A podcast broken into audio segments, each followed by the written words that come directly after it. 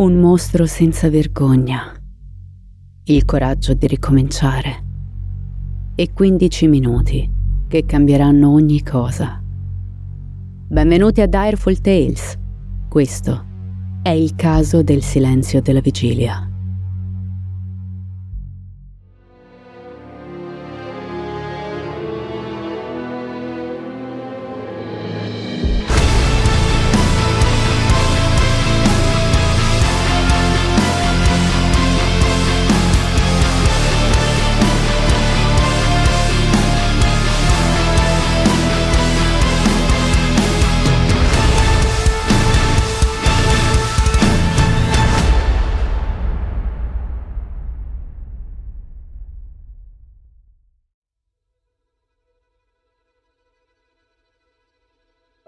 Quando scende la neve, il mondo si acquieta dietro il suo silenzio romantico, che addormenta i piccoli e fa scoppiettare i camini. Sotto le coperte si raccontano storie su vecchi barbuti vestiti di rosso che scivolano nelle abitazioni per portare i regali. A scuola si preparano pensierini per mamma e papà e si attende. Si attende quel momento magico, cantato alla radio, al cinema. Il Natale a Natale siamo tutti più buoni e a raccomandarsi della nostra bontà sono sempre i genitori, quelli che ci conoscono meglio, quelli che per noi dovrebbero essere pronti a tutto.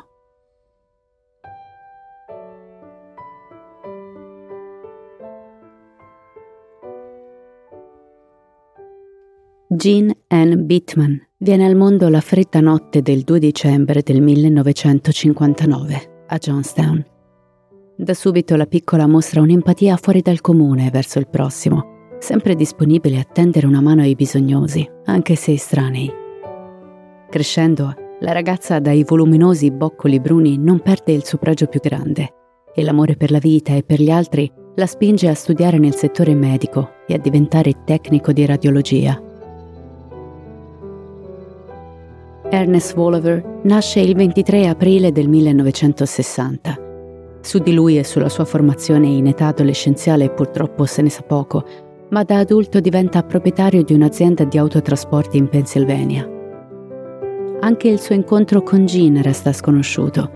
Non si sa come l'abbia incontrata e cosa li abbia uniti in matrimonio, ma insieme mettono al mondo due figlie, la più grande, Victoria, chiamata da tutti Vicky, e la più piccola, Elizabeth, detta Lizzie. La famiglia abita in una confortevole casa di proprietà a Middletown, in Pennsylvania, e per quanto a guardarli si possa pensare che siano la famiglia perfetta delle pubblicità, Jean sappe scoprire qualcosa di agghiacciante che cambierà drasticamente la sua percezione di realtà. È il 2002 infatti quando Jean vomita nel bagno di casa, dopo aver scoperto con orrore che l'uomo di cui si è fidata e a cui è stata legata per più di vent'anni molesta sessualmente le sue figlie. È iniziato tutto con Vicky, la più grande delle due. Quando la giovane ha cominciato a vedere il padre rivolgere alla sorella gli stessi sguardi maliziosi che le sono stati destinati per anni, ha preso coraggio e lo ha affrontato dicendo che lei non avrebbe mai rivelato degli abusi subiti a patto che lui lasciasse in pace Lizzie. Con stupore della ragazza Ernest accetta e per un po' sembra mantenere la promessa. Ma passa poco tempo e Victoria si accorge che a Lizzie è stato riservato il suo stesso destino.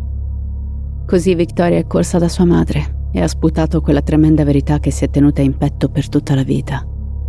A Jean è girata la testa come mai successo prima. La stanza ha iniziato a respirare troppo velocemente, la nausea è salita ed è corsa a vomitare. Poi si è pulita è andata dalla figlia, l'ha stretta a sé e hanno pianto insieme per un po' di tempo. Un tempo infinito in realtà. Quella stessa sera la donna attende il rientro del marito. Appena Ernest varca la soglia, Jean gli urla contro di sapere ogni cosa e di non voler mai avere più niente a che fare con lui. La donna sbatte il marito fuori di casa, proibendogli di avere contatti con le figlie. Dopodiché corre a denunciarlo alla polizia e chiede il divorzio.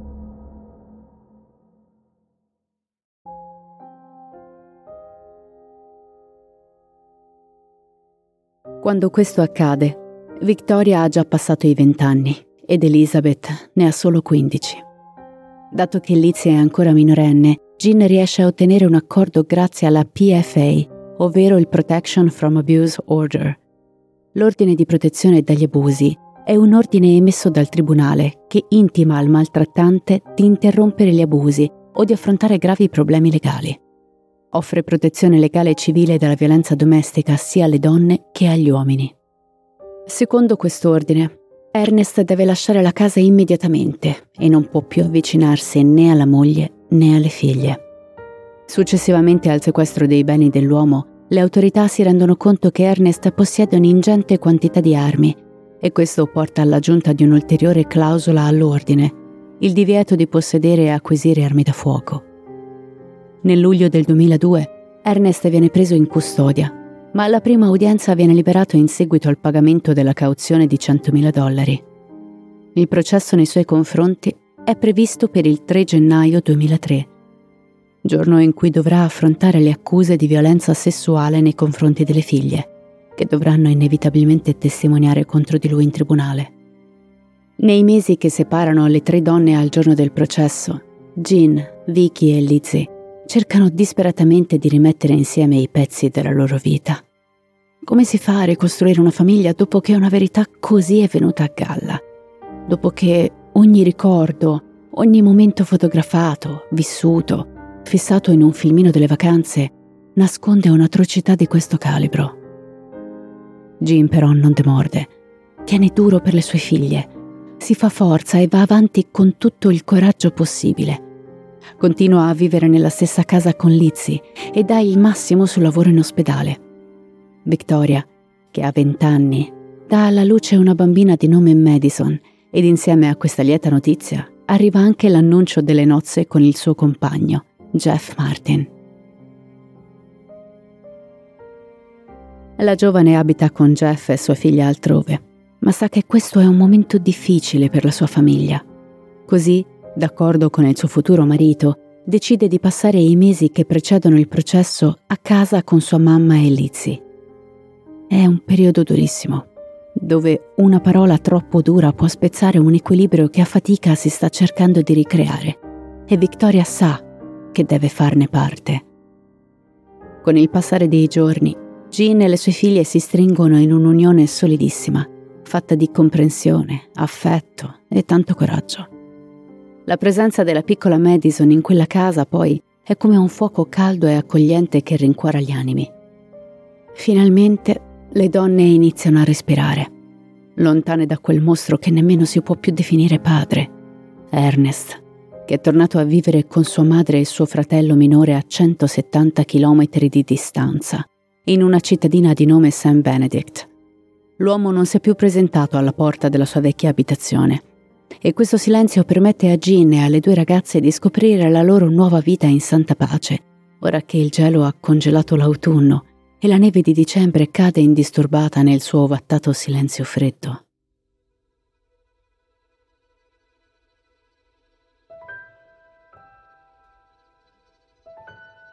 È il 24 dicembre del 2002. Lungo le strade di Middletown, i camini delle abitazioni regalano il profumo di legna bruciata e dalle finestre di case e negozi si possono intravedere alberi di Natale affogati di luci e decorazioni. I bambini corrono allegri a destra e a sinistra. Qualcuno si affretta per gli ultimi regali e grossi omoni vestiti di rosso e con barbe finte ridono divertiti, agitando la campanella che stringono nella mano per attirare l'attenzione dei passanti. È la vigilia di Natale, dopo tutto, il momento dell'anno in cui è quasi d'obbligo essere felici e spensierati. Jean, Lizzie, Vicky e la neonata Madison oggi si appresseranno al lungo viaggio che le porterà a casa di Mary e Joe, i genitori di Jean, che come ogni 24 dicembre le stanno aspettando per festeggiare insieme la vigilia. Il viaggio previsto sarà lungo almeno due ore e mezzo, traffico permettendo. Ma le tre donne sono abituate. Quella è sempre stata una tradizione di famiglia. Andare dai nonni, cenare insieme, restare a dormire lì e la mattina dopo scartare i regali e scattare foto ricordo prima di tornare a casa. e sarà così anche quest'anno. Anzi, sarà ancora più bello, perché mancherà il mostro all'appello. Lontano da Middletown, Mary si mette ai fornelli di prima mattina. Canticchia felice. Non vede l'ora di avere sua figlia e le sue nipoti per cena. E quest'anno è pure diventata bisnonna. Sarà fantastico. Joe nota la moglie ballonzonare tra una padella e l'altra, sorridendo infila il cappotto ed esce per prendere un altro po' di legna. Questa sera deve essere tutto perfetto. L'uomo controlla le luci sul tetto Mette le stesse renne di plastica da anni ormai. Le sue nipoti le adorano. Ma c'è da affrettarsi, presto saranno qui. Arriva il pomeriggio. Mary sta impastando i biscotti alla cannella. Con la coda dell'occhio osserva l'orologio sulla parete. Joe, puoi chiamare Jean? Non ricordo se a Vicky piace l'uvetta. L'uomo si alza dalla grossa poltrona in salotto alza la cornetta del telefono fisso poggiato sul mobile e compone il numero di casa della figlia. Mary dalla cucina osserva in silenzio l'uomo in attesa, poi lo vede riagganciare. Non risponde nessuno, dice lui. Vedrai che sono già partite. A quest'ora? Mary lancia una rapida occhiata all'orologio. Beh, considerato il traffico, forse non è stata una cattiva idea. La donna torna a riaffondare le mani nell'impasto, pregustando nella sua mente la faccia delle nipoti quando vedranno quella miriade di biscotti a forma di pupazzo di neve. Sono le 19 a casa di Joe e Mary. La tavola è apparecchiata, le candele sul tavolo guizzano allegre così come il fuoco nel caminetto. La casa è illuminata a festa e freme per l'arrivo del resto della famiglia. Ma passa un'ora, poi due, e di Jean e delle ragazze non vi è alcuna traccia. Mary è angosciata. Anche Joe inizia a fremere. Quel ritardo è tutto tranne che normale. Continua ad entrare e uscire dalla porta d'ingresso come se quel rituale improvvisato potesse far apparire quella dannata auto con a bordo sua figlia e le nipoti. Ma nulla. Alle 21 Mary contatta l'ospedale della contea e in preda all'angoscia chiede se per caso siano arrivate tre donne e un neonato al pronto soccorso. La signora teme che la figlia abbia avuto un incidente mentre era alla guida, ma dall'ospedale tranquillizzano Mary dicendole che là non c'è nessuno. La donna prova allora con gli altri tre ospedali della zona che collegano la sua città a quella della figlia e tutti confermano l'assenza di Jean e delle nipoti. Leggermente rincuorata, Mary riaggancia ma c'è comunque qualcosa che non va. Non è da gene ritardare così la vigilia. Arrivano le 23.30. Joe si attacca al telefono e contatta il distretto di polizia di Middletown. Spiega la situazione e la gente cerca di calmare l'uomo dicendogli che essendo la vigilia di Natale probabilmente la figlia e le nipoti sono rimaste bloccate nell'enorme serpente di auto che si snoda per tutta la contea. È stato segnalato traffico intenso verso nord e con molta probabilità le donne sono lì. La gente però dice a Joe di richiamare in caso la figlia non arrivi durante la notte. L'uomo ringrazia e riattacca. Attende. Attende le ore più lunghe della sua vita. L'alba di Natale taglia il cuore di Joe e Mary. Hanno aspettato vicino alla finestra per tutta la notte, ma Jean e le ragazze non sono mai arrivate. La gola è soffocata in un nodo scorsoio. Mary tremante contatta nuovamente il Dipartimento di Polizia di Middletown. Fornisce l'indirizzo di casa della figlia e chiede di mandare qualcuno a controllare che sia tutto a posto. Sono le sette del mattino e a rispondere a quella richiesta è l'agente Robert Gilbert che è appena entrato in servizio. L'uomo sale sulla volante e guida fino a casa Oliver, una volta arrivato di fronte all'abitazione, sale i tre gradini del porticato e bussa alla porta principale, identificandosi. Attende qualche secondo. Nessuna risposta. La gente bussa ancora una volta, alzando leggermente il tono della voce. Ancora niente. Osservando il lato della casa, nota il garage dell'abitazione. Forse la porta posteriore concede un più semplice accesso. Giunto in prossimità del garage, l'uomo sbircia all'interno e nota che l'auto di famiglia è al suo posto. Nota anche qualcos'altro.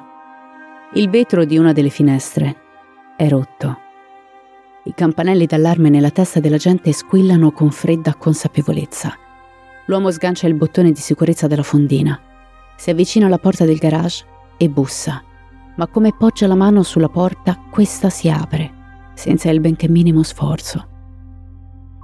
L'agente Gilbert estrae la pistola e la solleva di fronte a sé, annunciandosi a voce alta. Silenzio. L'uomo entra nel lungo corridoio che collega il garage all'abitazione. Il silenzio assolutamente innaturale di quella casa la mattina di Natale è un presagio fin troppo orrendo per concedergli spazio nella mente. Eppure lì, fermo, come una certezza, Camminando lentamente, la gente arriva in cucina. E là, la consapevolezza entra negli occhi come un'onda inarrestabile. A terra, semiriversa contro il frigorifero, c'è Jean, immersa in una puzza di sangue. L'uomo si aggrappa alla radio e chiede immediatamente rinforzi. Altre volanti, seguite da ambulanza e coroner, arrivano quasi immediatamente. Mentre si attesta la morte della donna, L'agente Gilbert e i colleghi si assicurano che in casa non ci sia nessun altro. Nel trambusto del piano terra, improvvisamente, qualcuno avverte un pianto. La scena del crimine si ammutolisce per un secondo. È il pianto di un bambino e sembra provenire dal piano superiore. Immediatamente gli agenti si precipitano su per le scale e una volta raggiunta la cima vengono accolti da qualcosa di raccapricciante. Nell'angolo che separa la cabina armadio dalla camera da letto di Elizabeth, giace a terra Victoria, in un lago di sangue. Tra le sue braccia fredde stringe la sua bambina, di appena nove mesi, che piange disperatamente. Gilbert resta pietrificato. Le lacrime iniziano a segnare il suo volto prima che se ne accorga. Un agente dietro di lui corre a prendere la neonata e la porta al piano inferiore L'agente Gilbert e l'altro collega proseguono verso la camera da letto e là, riversa sul piumone, trovano la quindicenne Elizabeth, affogata nel suo stesso sangue. La famiglia Hoover è stata sterminata in un momento che ora pare fermo in sospensione nell'aria densa di quella casa gelida. Tre donne amorevoli con una vita davanti, freddate da una calibro 22 un singolo colpo a testa. Poco dopo, a due ore e mezzo di distanza, Joe e Mary rispondono alla telefonata più orribile che un genitore possa mai ricevere.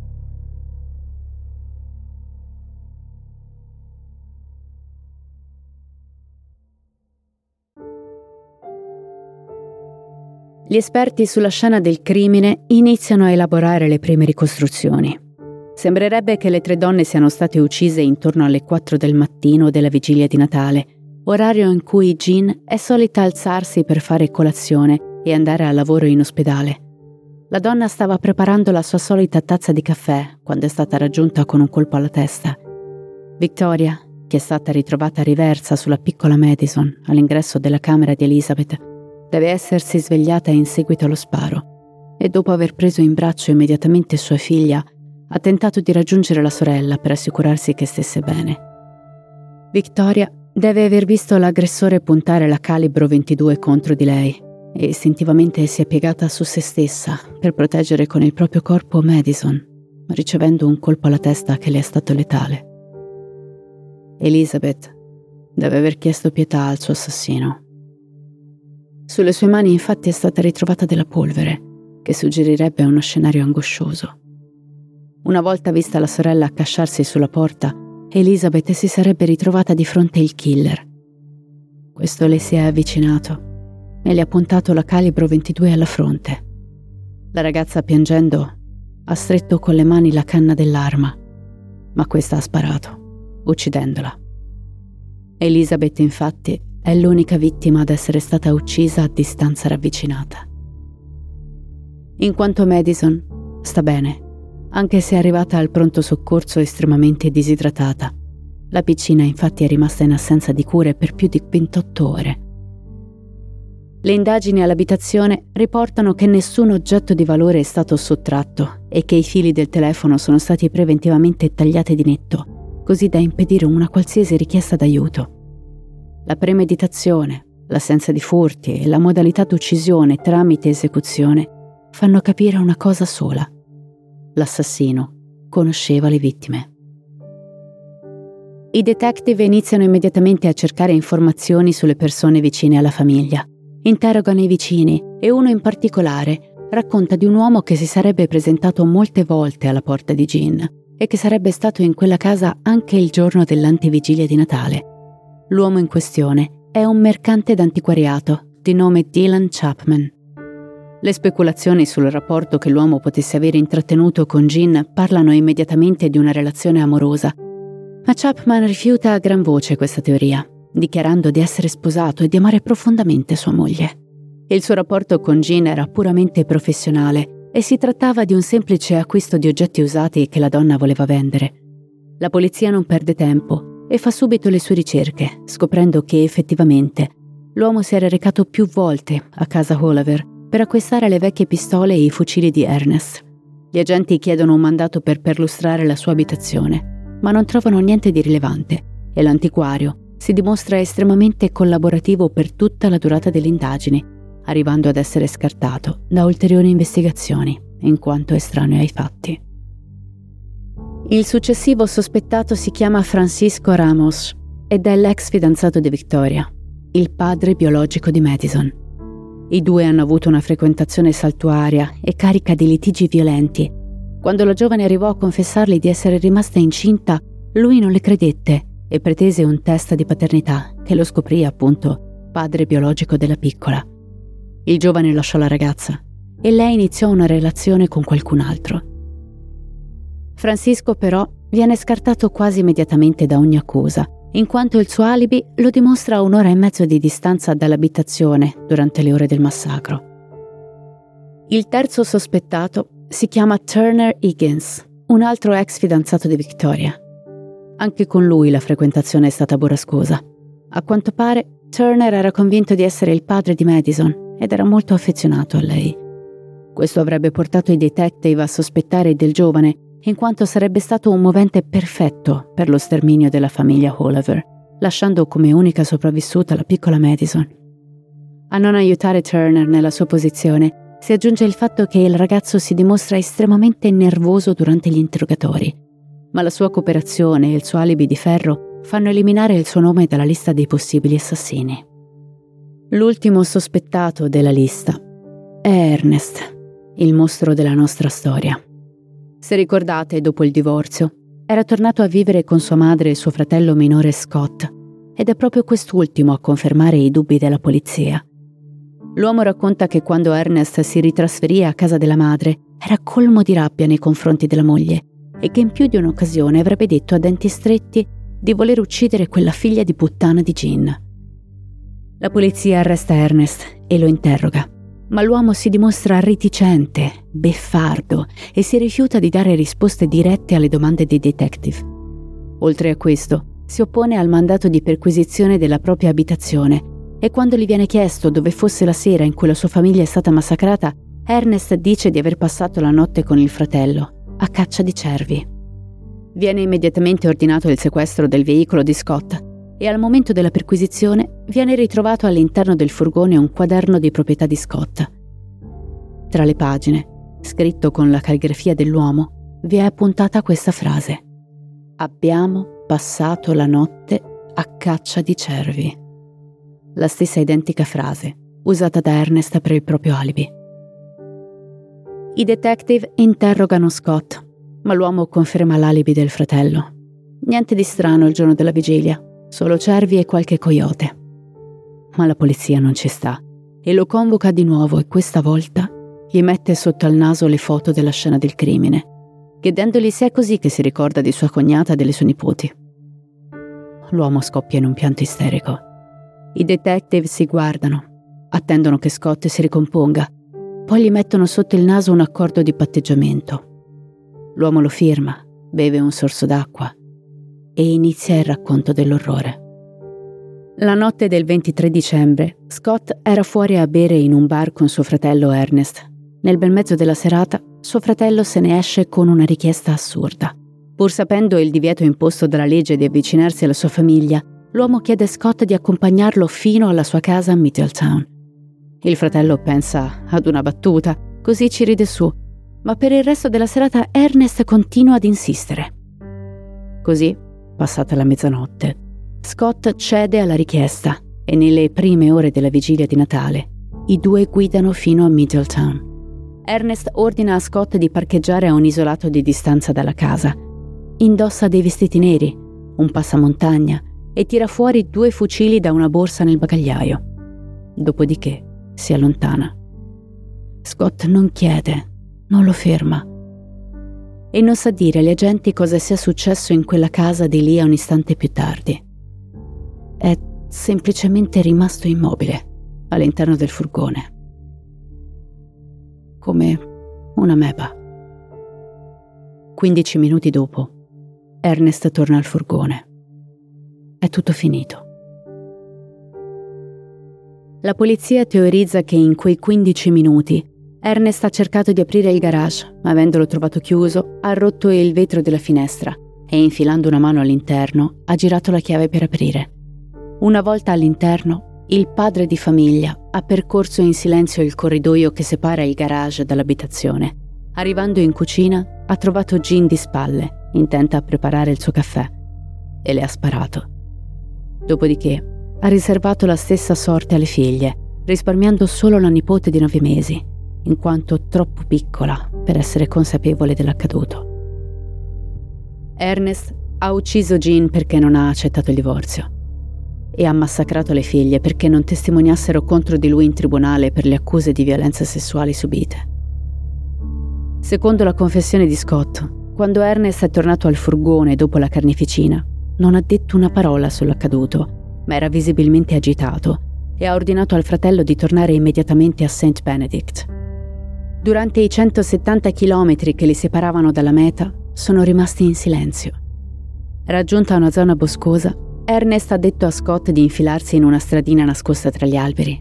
Lì ha sepolto le armi e i vestiti indossati durante il massacro. Poi è tornato al furgone e i due hanno proseguito fino a casa.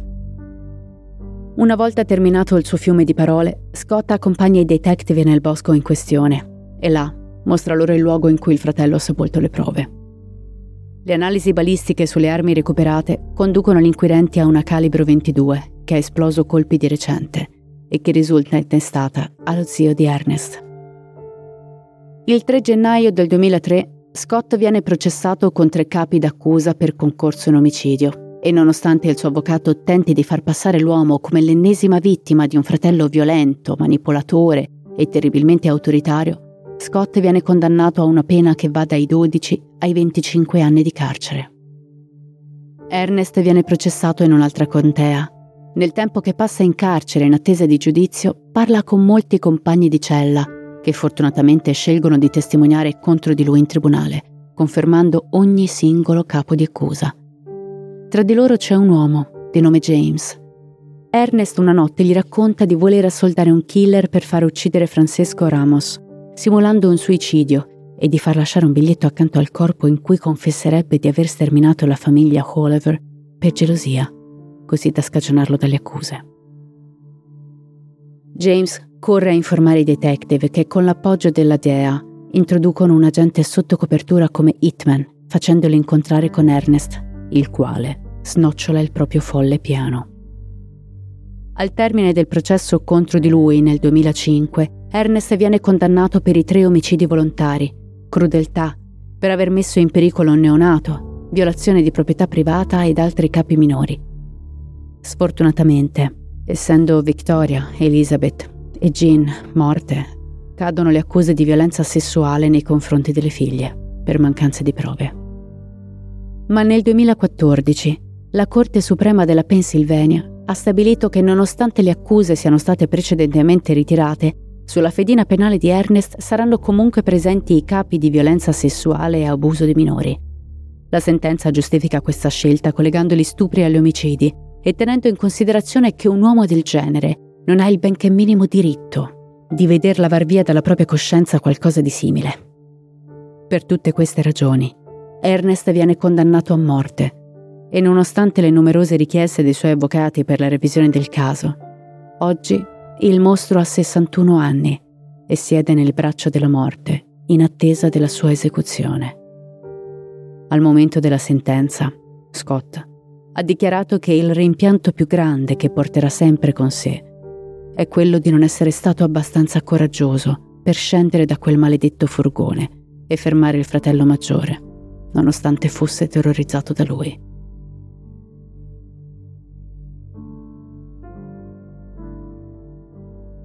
Io spero che questo episodio vi sia piaciuto. Vogliamo ringraziare tutti per la fiducia che state dimostrando nei nostri confronti e per l'enorme affetto che vediamo nei numeri dei nostri ascolti. So che in questo periodo di fine anno ci sono molte pubblicità, più del normale, e vi assicuro che faremo del nostro meglio per diminuirle, ma nel frattempo vi anticipo che ci stiamo muovendo per fornirvi un'alternativa su Patreon.